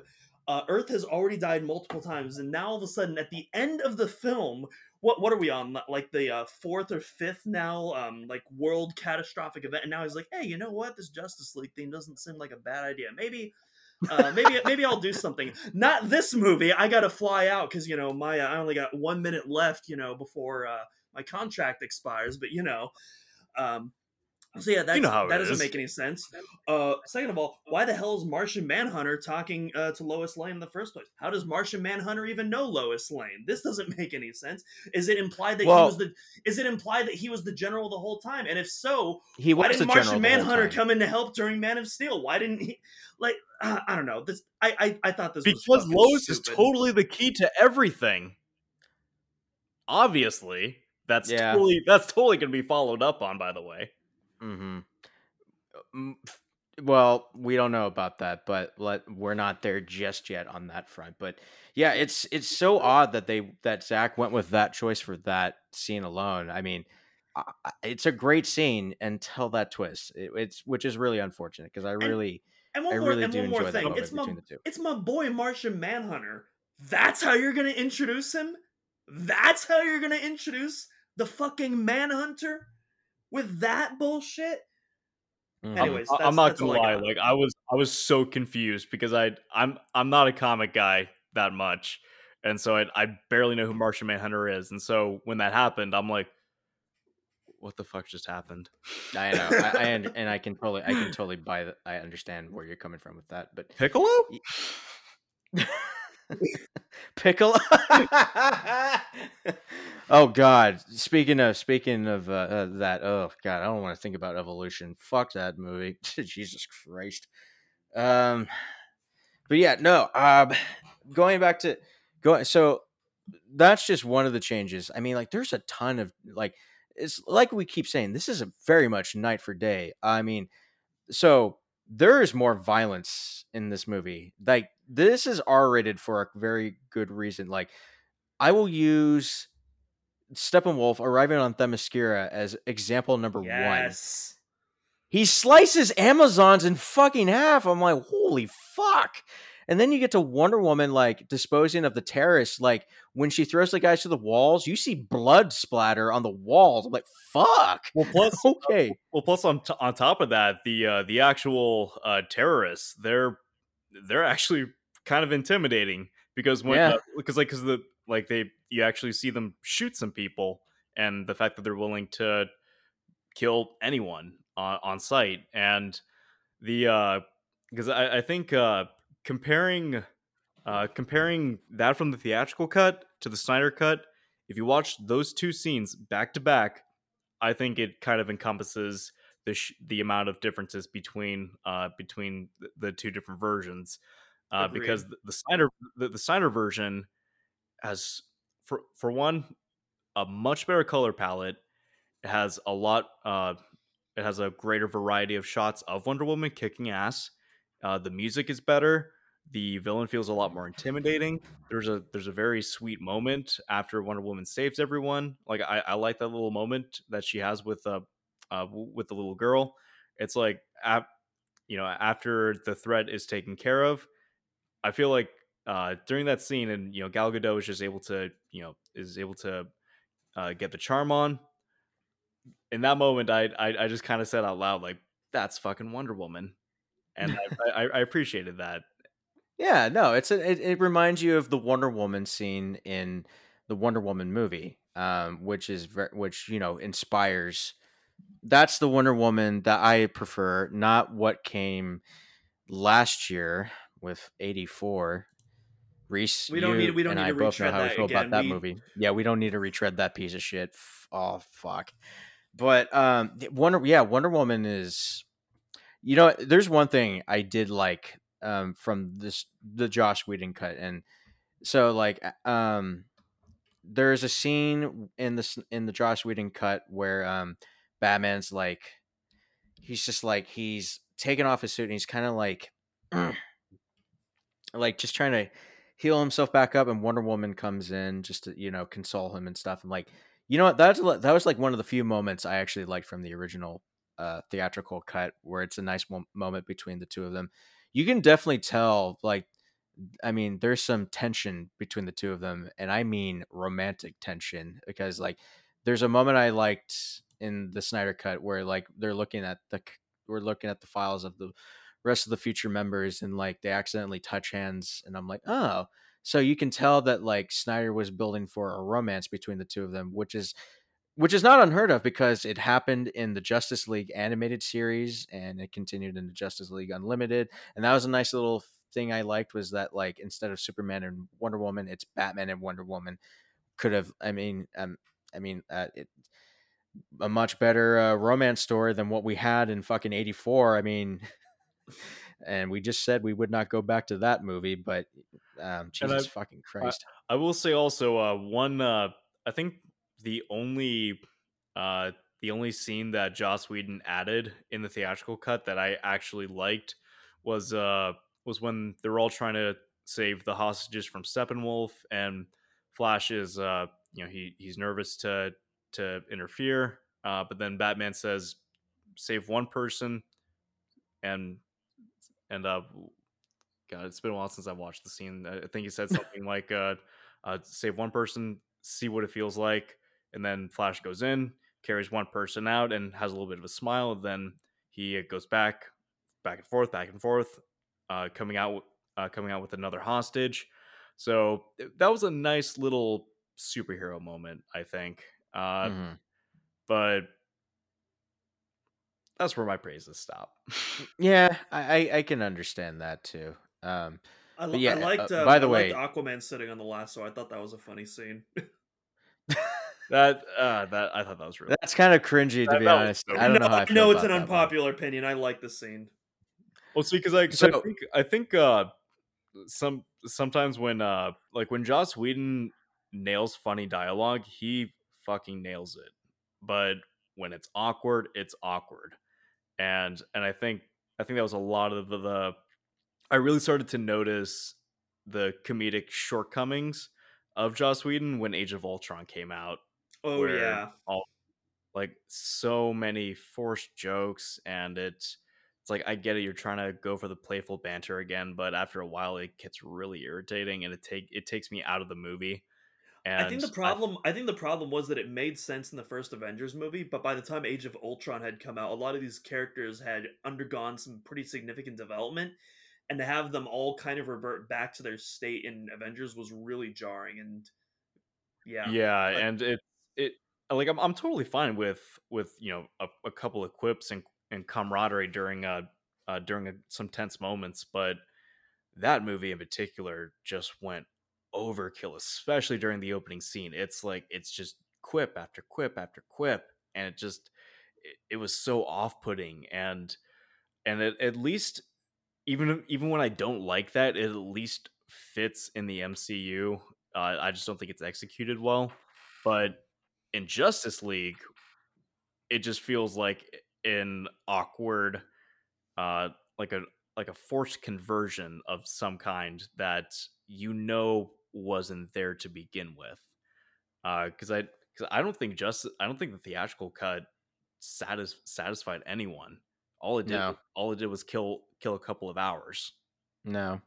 Whereas like you watch where and it's that's another moment that's another instance of night and day in terms of like the team and the chemistry amongst them all is like they actually feel like a team and you actually see them like build together as a team in the Snyder cut like from the beginning almost like from the get-go almost once they all finally assemble minus Superman of course they actually are like genuinely like working together as a team to do their thing. I mean, they may have their disagreements, but they genuinely like work together. They fit together. Like they're actually thinking like a team. It's not like them like in the theatrical cut where they're like all split up and like thinking differently from each other. And like um the lasso scene, fucking that shit. Oh Jesus Christ. Um, but yeah, no, it, it's quite surprising how they actually fit more as a team chemistry wise than they do in the theatrical cut. And I wonder if and again it comes I think it comes back to the studio just wanting Warner Brothers just wanting more of a Marvel vibe and it does not work. because For- because because for DC, this. because DC is not Marvel. Yeah, exactly. That's why I think more DC works more with a serious approach than Marvel does because I mean Marvel uh, look Marvel's not afraid to do seriousness but they're more well known for their lightheartedness um It make- I mean it which makes is fine when- but it makes the times when they do go for those serious and emotional um kind of outlooks much more memorable i think because of that because you know there there is like the kind of standard generic marvel format so when marvel does deviate for that and goes for something different Mm-hmm. it stands out a lot more and I think, and I don't, I know, I don't, and believe me, we're gonna get back to the Snyder Cut, but I think the problem is, is once you had Guardians of the Galaxy and like that first volume, um, that's when Marvel really went full blown comedy. I feel like, um, and I mean, it's not to say the comedy hasn't always been there, but I feel like once James Gunn came out with that movie, that's when Marvel truly embla- embraced its more comical, lighthearted side. I, Um, would say it was actually Avengers one. I would I would say that too, but I think Avenger I think Guardians is where it really embraced it. Well, because at least in uh in Guardians one, there was a you know I, I think it had a very good balance of comedy and drama. Like it, Mhm. uh, because a lot a lot of the times in uh, in Marvel movies, they'll uh they'll have they'll have like a, a nice tender moment with real emotion, but then it gets ruined by a shitty joke, and it it kind of deflates any emotional buildup right there. Uh, but in but in Guardians, I felt they I felt they struck that balance quite well, especially with uh you know the the very opening scene. Uh, I swear to God, we'll, we'll get back to the Snyder cut. Uh, well, uh, uh, you know, you, you have that opening scene of Peter Quill's mom uh, passing away right in front of him, and then he's then he gets abducted, and then you have that iconic opening scene. But Come and get your love. that they that they riff on an Endgame and just make it even better i i love it That- Funnier and That was one of the what. I, love, what I love is a War Machine just going like, so he's an idiot. Yeah. yeah oh man. Speaking speaking of serious moments that are ruined by comedy, I mean, as much as I as much as I find the how long you've you been standing there for over three hours? That moment between Gamora and Peter, like when they finally, when you finally see them kiss for the first time ever in the MCU, and it's just ruined. I feel like it's just ruined by uh, Drax just standing there. Like I've learned to master the art of standing very still and being invisible. Yeah, like it- that. uh, that moment's kind of ruined. I mean, because- Drax in general just felt like like a forced comedic relief because he Mhm. definitely had his lighthearted moments in the first one, but in the second one they went way too far with the comedy, and I I think that one I think Volume Two was definitely a uh, a studio mandated kind of movie where they insisted on more jokes, more quips. People responded very positively to the to these characters, so you need to make them more funny and wacky. And I think that's what they awkwardly tried to do with uh with Justice League. See, we tied it all back. Well, I, I'm glad you, and I'm glad you did because that that's what I like. Is because like in the Snyder cut, you can tell there's clearly more of an intentional tone, to, serious approach to it. But that's not to say it doesn't have its like funny like lines here and there. Like, and when when they do have their funny lines, it, it's genuinely funny. Like, they're, they they don't feel too out of place, and they don't take you completely out of the moment or the approach. Like it's like it works for it. And like Yeah, no, like it- DC works much better. The DCEU worked much better with a single with a more serious approach. And I feel and I mean, sure, I like that Aquaman's a nice Saturday morning cartoon. I like that Wonder Woman's more of a movie about hope. But um and I I mean, I still haven't seen Shazam, so I can't say anything really about that, but I feel like having a more serious approach really should have worked more for DC, and I really wish that Warner Brothers had more faith in that. because I think with uh because at least with uh with the MCU, you know, they it it took them a little bit to find their footing, but they eventually found their formula and they've stuck with it. Uh but with the DCEU, I think uh, one of the one of I think its greatest fault is that it it was uh it wasn't built from the ground up. It was just kind of made up as they went along and Which is true, yeah. and you know after justice league failed miserably they had a complete identity crisis and they didn't know what they wanted to be and but i think that's kind of been a positive in a way because i i think uh, i think justice league bombing was the best worst thing to happen uh, because i think it it it helped encourage dc to be more experimental because I think you know that's how we. My biggest problem with Marvel is that they play it way too safe, and it feels at this point it feels very formulaic, and I've I've checked out. But with Mhm. uh, but with the, the DCEU, uh, coming from someone who was not a fan in the beginning installments, I'm at least more intrigued because I mean, even uh, um, even just referring to DC overall as a brand, because I like that they're willing to branch off and do things like Joker. Like I think Joker was one of the best movies of 2019, and and it's uh you know it's it's just this smaller budget character study that happens to have a guy calling himself the Joker, and and I like that.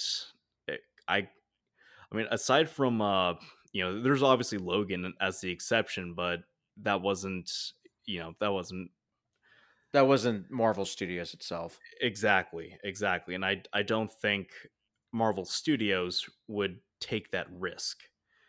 And No I mean, way. we'll see. We'll, we'll we'll see with Deadpool three, but a Disney managed Deadpool movie sounds awful. uh, It- It'd be it very does curious to sound see how, it- terrible. how it- how it's approached. Yeah, yeah and and i I heard recently that they're uh that they want to uh make alien a new franchise and that scares the shit out of me. I'm I'm I'm kind of freaked out. I'm kind of I'm sad Neil Blomkamp never got to make um that Alien uh, sequel that he was working on. dude that concept I art looks wa- so cool. Dude i want to see a badass scarred up corporal hicks Yeah. shit looks I'm I- I'm not I'm not the biggest Neil Blomkamp fan. Like I like I, I like District Nine and Elysium was okay, but uh, Chappie was awful. Uh, I haven't seen Chappie. I I love both District Nine and Elysium. I think I think they're both phenomenal movies. But I What is I it haven't with seen Chappie oh, yet. Sorry, go ahead. oh no, that was it. That's all I had to say. Okay, okay. Uh, yeah, I was gonna- I was gonna say Neil Blomkamp has really shitty luck with trying to uh trying to revamp 80s action franchises because Alien fell through the shitter and then RoboCop fell through the shitter. Uh, it's, so I I don't know what he's up to now, but I hope he Apparently, gets to- apparently he's writing. He and his wife are some- writing drafts. He, his wife, and Sharlto Copley are writing a draft for District Ten right now, according to his last Twitter. I would love to see District I, 10. I did hear about that, so I uh, so I'm I'm I'm happy that, that he's going back to his roots. Uh, so I, I Yeah. hope that'll uh, I hope that'll get him back on track because Hmm. I I think he has a lot of potential. Anyways, yeah, and I, back and on I think track. everyone and I think everyone can agree that District Nine is his best film. But anyways, Eric, as you were saying, um, we mentioned him quite a bit, but um, we've mentioned him before. But let's talk about the future villain of the DCEU, and that's Darkseid. Um, for the brief amount of screen time he's on there, like the dream sequence where like he comes to Earth and just like takes over. Wow, and we get to see the Omega beams, dude. Like I was, I was really like really into that, and I'm like, oh man, the line he has at the very end with his in his very last sh- scene, like we'll use the old ways. A lot of a lot of like fans right now are really using that right at the moment. But I was curious how you guys felt about Darkseid in this. I think Darkseid. Um, I, th- I think with the little screen presence that he had, I think you can really feel his weight like throughout the movie. Um, and I was I was actually surprised how much uh, how much I enjoyed it because I was, you know, I was kind of worried that he would like feel forced in because you know like like obviously like you know I mentioned earlier, but he's kind of like the Thanos. He's basically DC's Thanos. Like I don't know which came first, him or Thanos. It was Darkseid that came first. Darkseid came first. Okay, yeah, but yeah, they're Yeah, they're basically Thanos was basically a paste and copy.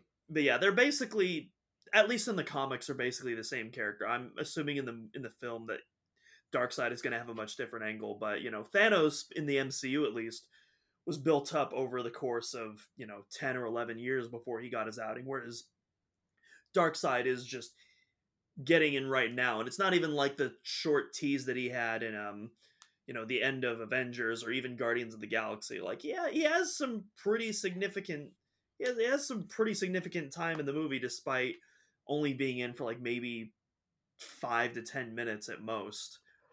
But um, Uh-huh. As much as I like that, though, I gotta say I'm I'm still not a fan of the dream sequences at all. They feel it feels like a completely different movie. I feel like it would have worked better as like a post credit scene or something like that. And I also just I also don't, don't like the fact that they're just that they're like these random dream sequences that the character gets. Well, I think I think Are at you let's talk Cy- about. well, I think at least for referring to the- Cyborg, it, I think at least for Cyborg it makes sense because he he gets the dream sequences when he interacts with the Mother Box, and I mean that makes sense. But like, you know, even Mhm. going back to BvS, you know, Batman just has this random dream where he randomly foretells the future, and then all and and then all some. I feel I feel like there was another. Uh, another character that didn't interact with the mother box that had something similar happen and that i that feels like just kind of something that just happens for no reason. I'm not really a fan of. It's kind of it's kind of like as much Spider-Man 2 is one of my favorite films of all time, not just comic book films, but one of the things I don't like about Spider-Man 2 is how they address Peter's problem losing his powers and that he goes to the doctor and the doctor says, "Well, and he, and he basically and he and he the doctor basically says like, "Oh, well, you just don't believe in yourself." And I and the reason I don't like that explanation is because it's just kind of a, a film convenience being presented without any reason or context. Like It's film- superhero erectile dysfunction. yeah, basically. And it's like, well, how would how would how would the doctor know how to solve Peter's problem that he's not even being honest about? He's talking about he's lying and saying that he's dreaming of being Spider-Man, even though he really is. But I I, I don't point is I don't like how that's solved because it's just kind of a solution that a solution that happens for no reason. That's the same thing I feel with a lot of dream sequences. These random characters have these random dreams that happen to predict the future for seemingly no reason, with the exception of Cyborg when he interacts with the Mother Box. So Well, let's know. talk. ab- Well, I guess before I really touch upon the main reshoot, um, or the main real addition at the very end, I would like to. There's something I would like to point out. We mentioned the mother boxes, right? How like they're the MacGuffins of the movie. Um, Antoine, my my friend Antoine, he pointed out that like if the mother boxes are meant to like if, if the mother boxes are meant to like bring Darkseid to Earth, then how the fuck did then why the hell he pointed it out like then why the hell did side just show up randomly through a boom tube at the end before like everything goes to shit? Like it, it like to him it made no complete sense. It meant that the mother boxes were complete pointless completely pointless in the long run and i'm like maybe it's just to establish that boom tube connection or whatnot i don't know. I'm curious how you guys felt about it I I, th- I think it doesn't make sense either because like it, I mean if you think about it like Steppenwolf can come and go to Earth as he pleases but Darkseid can't like maybe like Mhm. maybe they explain that in a later movie but it just felt like I don't know it, it felt like something it felt like an oversight to me if anything Well, see, because Yeah. uh, oh, sorry, go ahead. no no no go ahead go ahead So I actually wanted to go off of uh, slightly what uh, what Reese was mentioning previously about the about the dream sequences because I I do agree. yeah let's let's get let's get into it then like yeah, with because because with the BVS, uh, I think that was at that point, because I remember I remember seeing the movie in uh, in theaters, and I was already just at that point I was bored. I was just kind of bored. But then that happened, and I'm just legit thinking, "What the fuck is happening?" and i remember you uttering that right next to me as we, as we saw this. And uh and uh and then when justice league uh the theatrical version came out and did jack shit with that it felt even more out of place. And uh and so at least this time around uh having a wider idea of what snyder was going for it at least makes it a little more interesting and uh i do like the uh the fact that uh that before they try to resurrect uh superman they uh uh you know cyborg gets a vision of what what will happen and i think that adds a little layer of tension and and actually side note another night and day comparison between a theatrical and uh, snyder cut in the theatrical cut when they're trying to resurrect superman there's no consequences for if uh you know if if the flash doesn't uh doesn't hit the hit the kryptonian goo at the at if he doesn't hit if he doesn't yeah if he doesn't like if, if if doesn't he doesn't yeah, if- make the if- electrical charge at the right time, then uh, okay, whatever. Just we'll go back and try again. But this time around, they establish, hey, if I go at this speed, then they'll be able. Uh, then uh, Steppenwolf will probably know where I am, and so it. Uh, so there's at least there's at least Well, that what- little. Uh, Well, well what they Oh, do sorry, is that well, well, well, specifically that plot point is that is that they have to awaken they have to awaken the mother box to revive Superman because Steppenwolf can't see where the mother box is when it's asleep. But once it's but once it's awakened, Right, it will be yeah. permanently awakened, and so it's basically like a GPS location, like that leads right to them. Yeah, for forgive me, audience. It's a four hour movie. I can't remember every detail. which is fair uh but yeah so with uh and so i think with uh so with with the vision of, the- of the future uh at the same time i i it left me intrigued but i think a major con is if i'm being honest i don't think there's going to be a follow-up Yeah, yeah. It sounds it sounds like because from what Zack Snyder says, it sounds like. I mean, it sounds like he is personally satisfied with what he's done so far. Which I mean, even if, even if I did not like his version of Justice League, like I'm, you know, like you mentioned, Jeff, I'm happy that he got to make the film of his dreams. I'm happy that he's finally satisfied and he kind of got that. You know, um, he kind of got that closure, really, if anything, with you know yeah absolutely, all the you know the tragedy that kind of led to him not being able to make it in the first place and finally just being able to come full circle with that but yeah like you said i don't think that we're really going to see what or, or maybe or maybe we do because at the same time DC did confirm that there's going to be a Flashpoint movie and Ben Affleck is going to return for that film at least and I I would imagine that that is going to play into this kind of apocalyptic future somewhat. But I don't think we're going to get like a Justice League. I, 2 I wouldn't be like that. surprised if it doesn't in the slightest.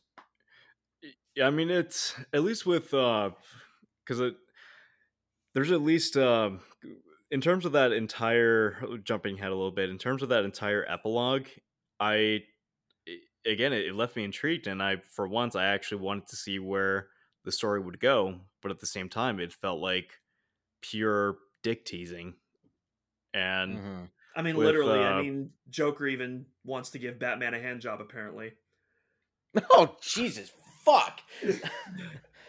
okay, uh, okay. I let's talk about this dream sequence. So this was apparently the one.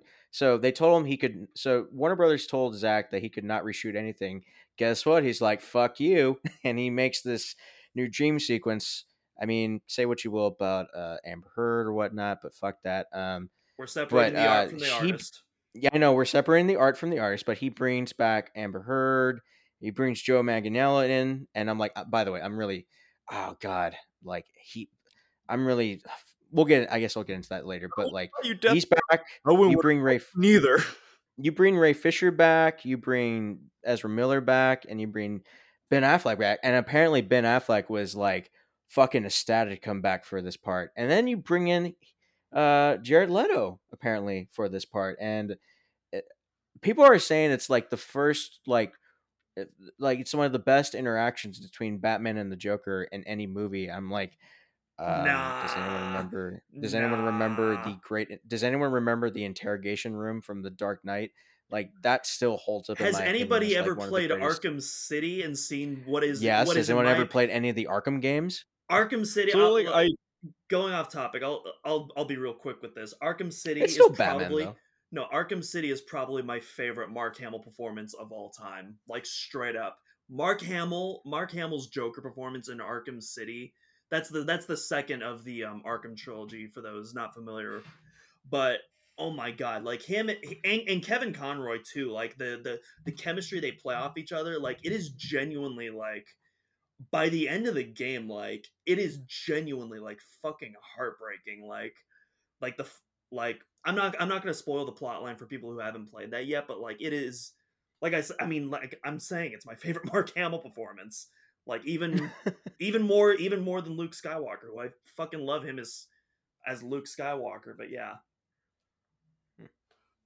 So I, I will say that uh, uh, you know because I because I know what Jared Leto got uh, you know just got this insanely negative rep- reputation around uh, you know his performance in Suicide Squad, and I'm not gonna lie, I didn't I didn't like it, but at the same time, it was like a it was a, an extended cameo basically, and so I felt there uh, there wasn't enough screen time to really evaluate his character, and I, I'm this is going off the memory of a movie I saw five years ago, uh, but with uh, so I'm I'm glad he at least got a second chance in a way to at least get uh you know do uh film an extra scene uh even if it doesn't go anywhere. I- i'm glad that there's at least one batman and joker scene in uh you know in in this dceu because well like batman was just on top of his car or something in suicide squad. And uh and I, I did like I did like the dialogue ex- exchange between them. How you know Joker's trying to taunt Batman over killing Robin, and then Batman's taunting him back about killing Harley Quinn, and so it it, it makes me want to see another another movie because I I want to see I want to see that explored more because again it's like you finally got me interested in in this fucking universe and you're probably never going to follow up on it so that's kind of a shitty feeling Well, that that brings up a good point though, is because so I mean if you want it to is see how it, unfortunate that this. if you want to see how it all plays out, just play Injustice because it, ba- it except there's dark. yeah, Darkseid is yeah, Injustice. except there's that's dark right. side in this. Yeah.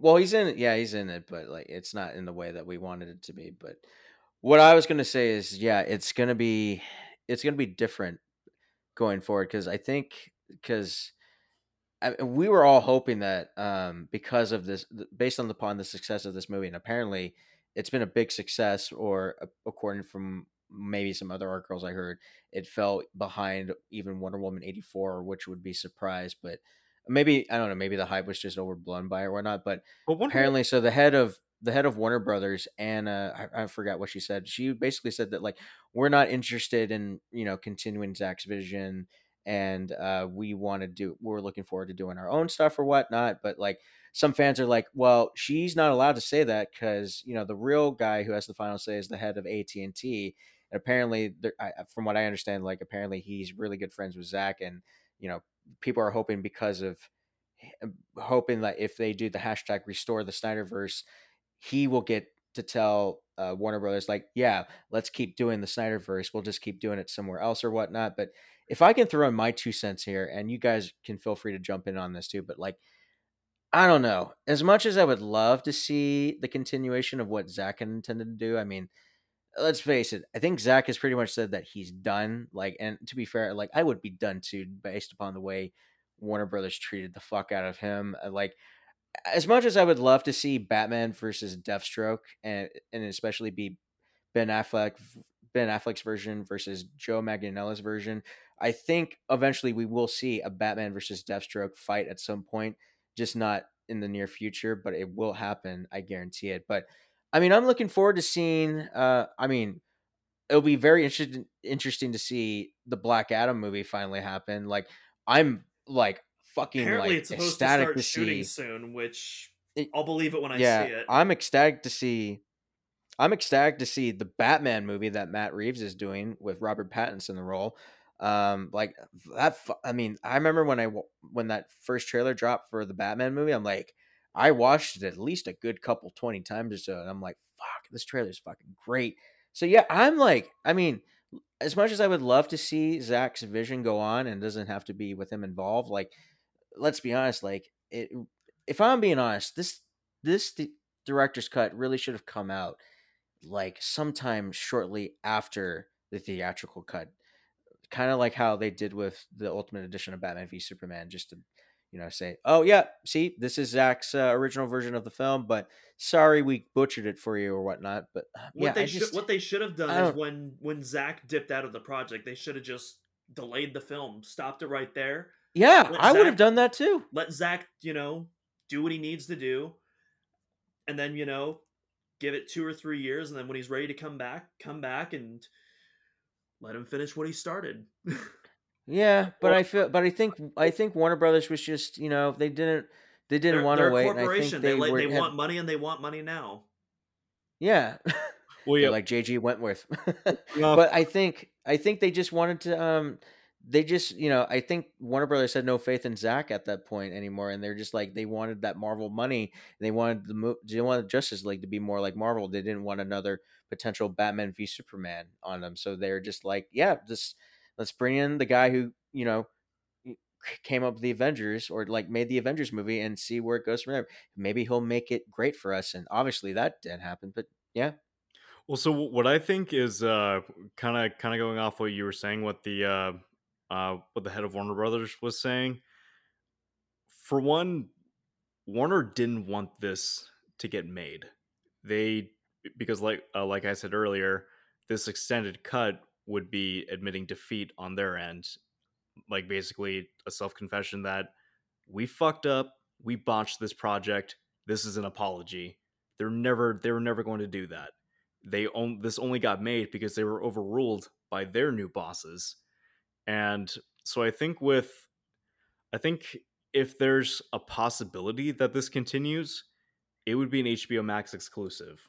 I would I would agree with that too because there's been rumors that like there would be rumors that like HBO Max wants to do a Ben Affleck like series, um, and that we get to finally see Joe Manganiello come in and do the Deathstroke thing because like I was like, dude, that bombshell at the end. So first of all, Jesse Eisenberg still comes back, but thankfully he's he's not in this movie for very long. But like, I liked that like instead of like, hey, why don't we create our own little That's all I Uh, had to what say. was that? on. I, I was just gonna say Well, he's no, I was just gonna- significantly less annoying in this post credit scene. Oh, That's yeah. all I was gonna say. Well, I was just gonna say, like, I like, I hated that they're ending it on the cliffhanger potential of like, so instead of like, why don't we create our own little gang? He's like, Bruce Wayne is the Batman, and Deathstroke's like, all right, I think I'll have a glass now.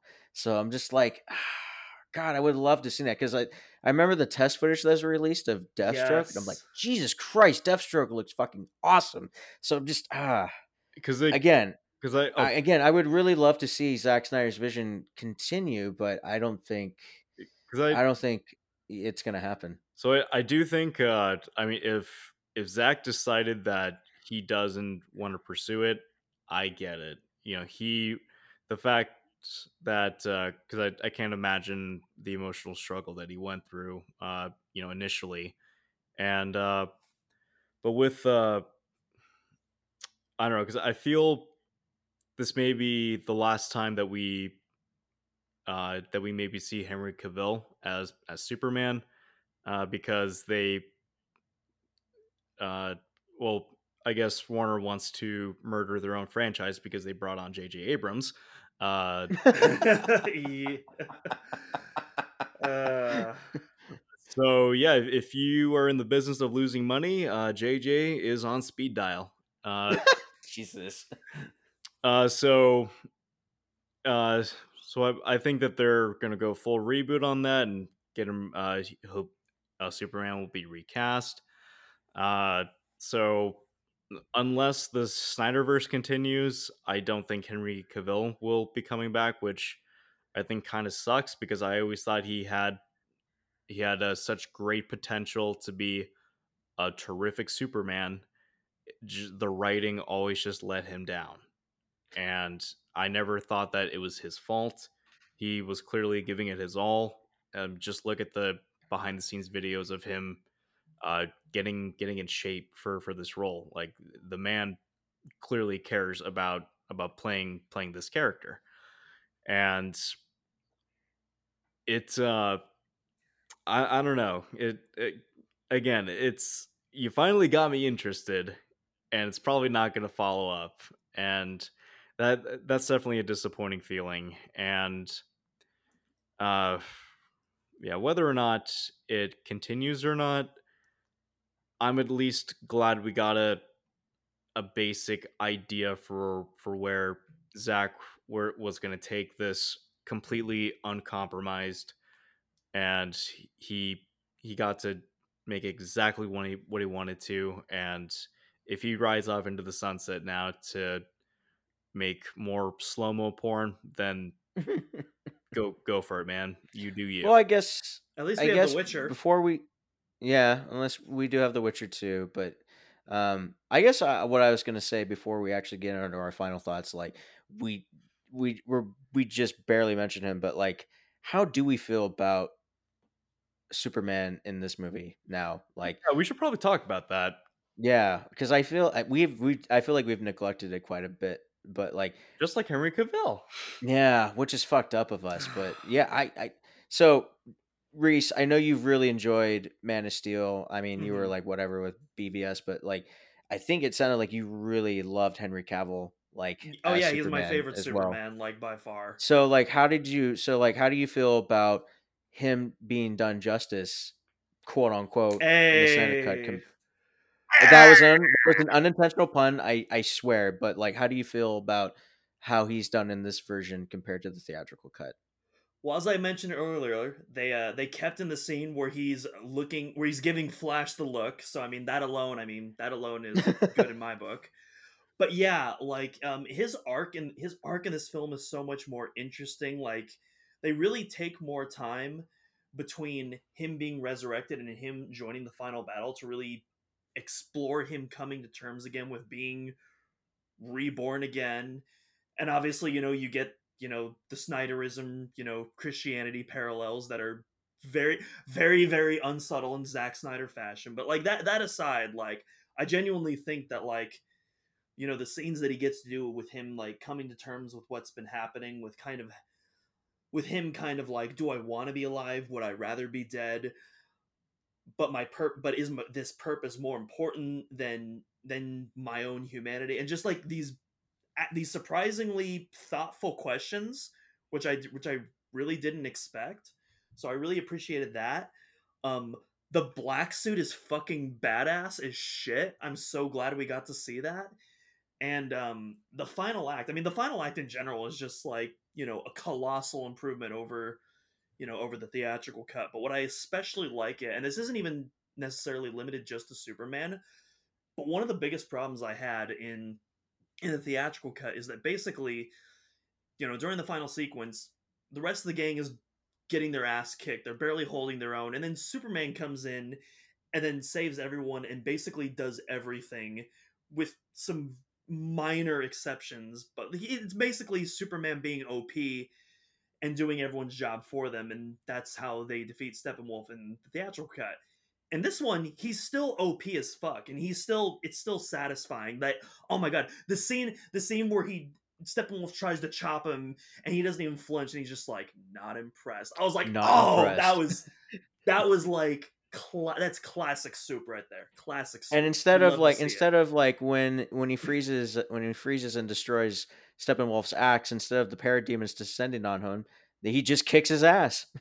well when it was so what i love about that scene and and um you know we kind of hinted about this earlier when we were talking about some of the other characters getting their due diligence as well yeah superman is still op and he still turns the tide of the battle but he's not doing everything every character Oh yeah, no, is getting- absolutely. every character is contributing significantly to the battle. I mean, you know, we mentioned before, Flash saves the fucking planet by by um, reversing time. Uh, Cyborg literally has to merge his consciousness with the mother box.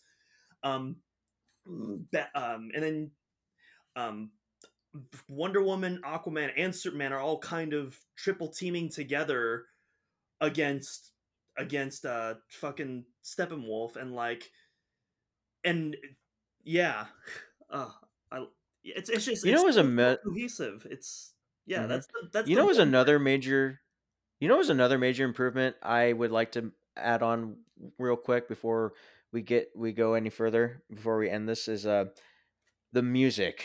Thank God Danny Elfman's score was nowhere near this. Yeah, yeah I- this cut because Junkie XL score for this movie was so much better. Like because it, I mean, it Hans Zimmer. I mean, he he's taken Hans Zimmer's cues, replaying them, and God damn it, it was so nice to hear this Hans Zimmer's theme for Superman again instead of whatever the fuck Danny Elfman was going for. Yeah i love danny elfman i but um I, don't- I don't know it's just his score just didn't fit the tone of even even the theatrical cut let alone what Zack Snyder's original vision for like like yeah like okay the the the Batman 89 like leitmotif was cute and that was like fun little fan servicey but like at the end of the day it's ju- it's just pandering fan service it doesn't really mean anything it didn't add to the scene that it was in which is which is nowhere in that scene itself is nowhere in the uh Snyder cut at all where that leitmotif originally appeared but yeah yeah Junkie XL's um soundtrack is uh wonderful. I actually I actually just Yeah. bought it recently because I think it's really just good to listen to on its own.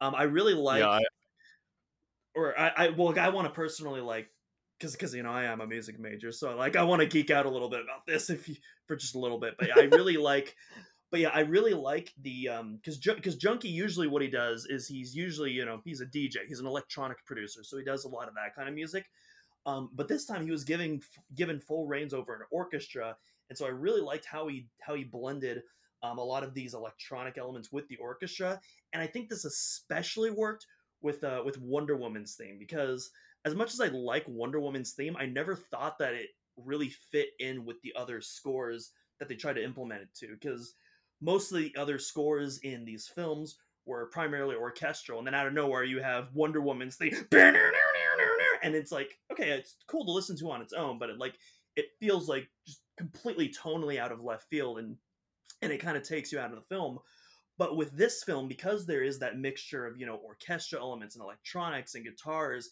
and they're constantly blending in and out of each other when wonder woman's theme does appear i thought it felt so much natural and to be fair junkie xl originally did compose that theme so it makes sense that he would be able to integrate that more naturally into a score that he has more And he you know, does improve on it over. too.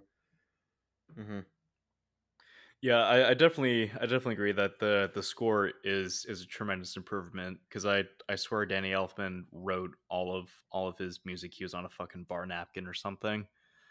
uh, so I think, uh, I mean, especially that uh that uh, that little moment where uh uh where they all arrive in the the tunnel or whatever, and they're all just jumping out of the bat pod one at a one and uh one at a time, and the the, the music starts to kick in because I think in the original cut it was just a it was just a generic melody. It didn't fit it fit it at all. But then I think they have like a little electric guitar playing, uh, and it I don't know. It it just kind of I don't know. Whenever you see Batman uh, just dropping down and you got some electric guitar playing, I can't help but but give a nice little fuck yeah.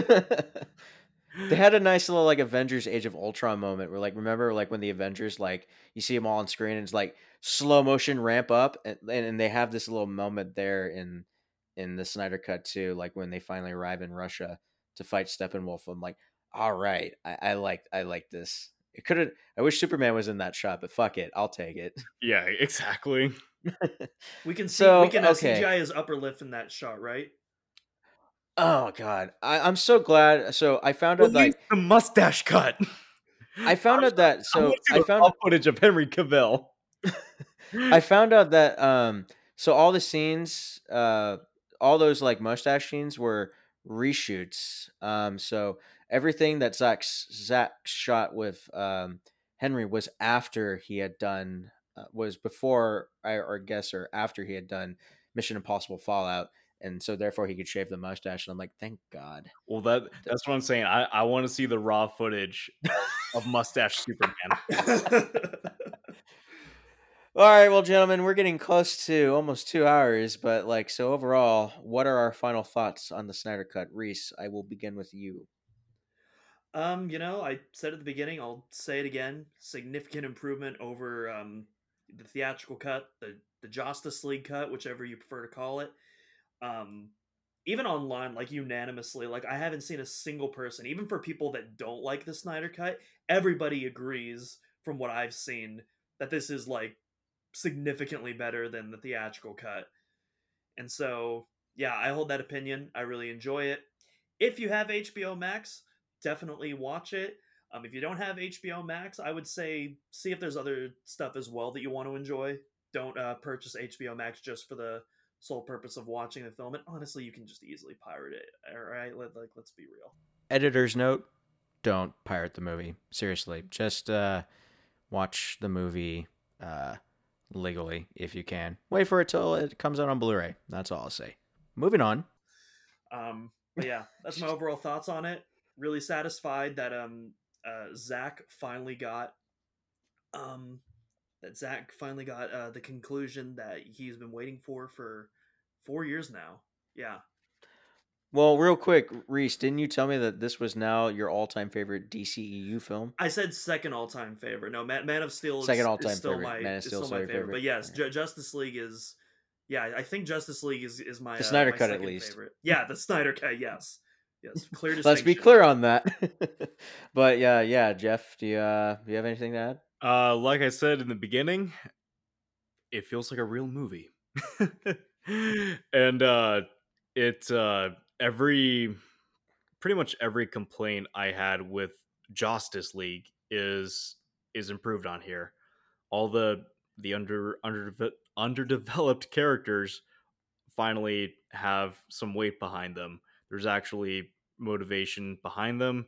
There's reasons to care you uh there's a more coherent story to to follow because even though this movie's twice as long it it's and still tells the same basic story this time around you just you know what the fuck is going on and there's it's a it's a more expansive iteration of uh of, of that story or what was originally a lack of a story uh Mhm. but uh but yeah it's it's an improved uh it's an improved looking movie uh at times the you know the the use of color is a lot more spot on uh there's a lot more indiv- i like the the breathing room that this film is able to benefit from uh, with its runtime to just let the characters have smaller moments to give them a little more depth. I like uh, I like the lore building.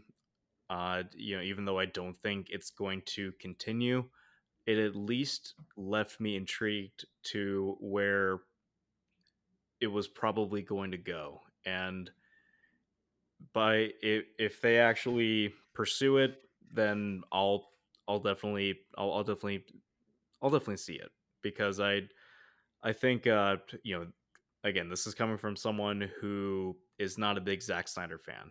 I and I also I don't like Man of Steel. I don't like Batman versus Superman, but I'm stoked as fuck that he got to give Warner Brothers a giant middle finger and proof that he was right.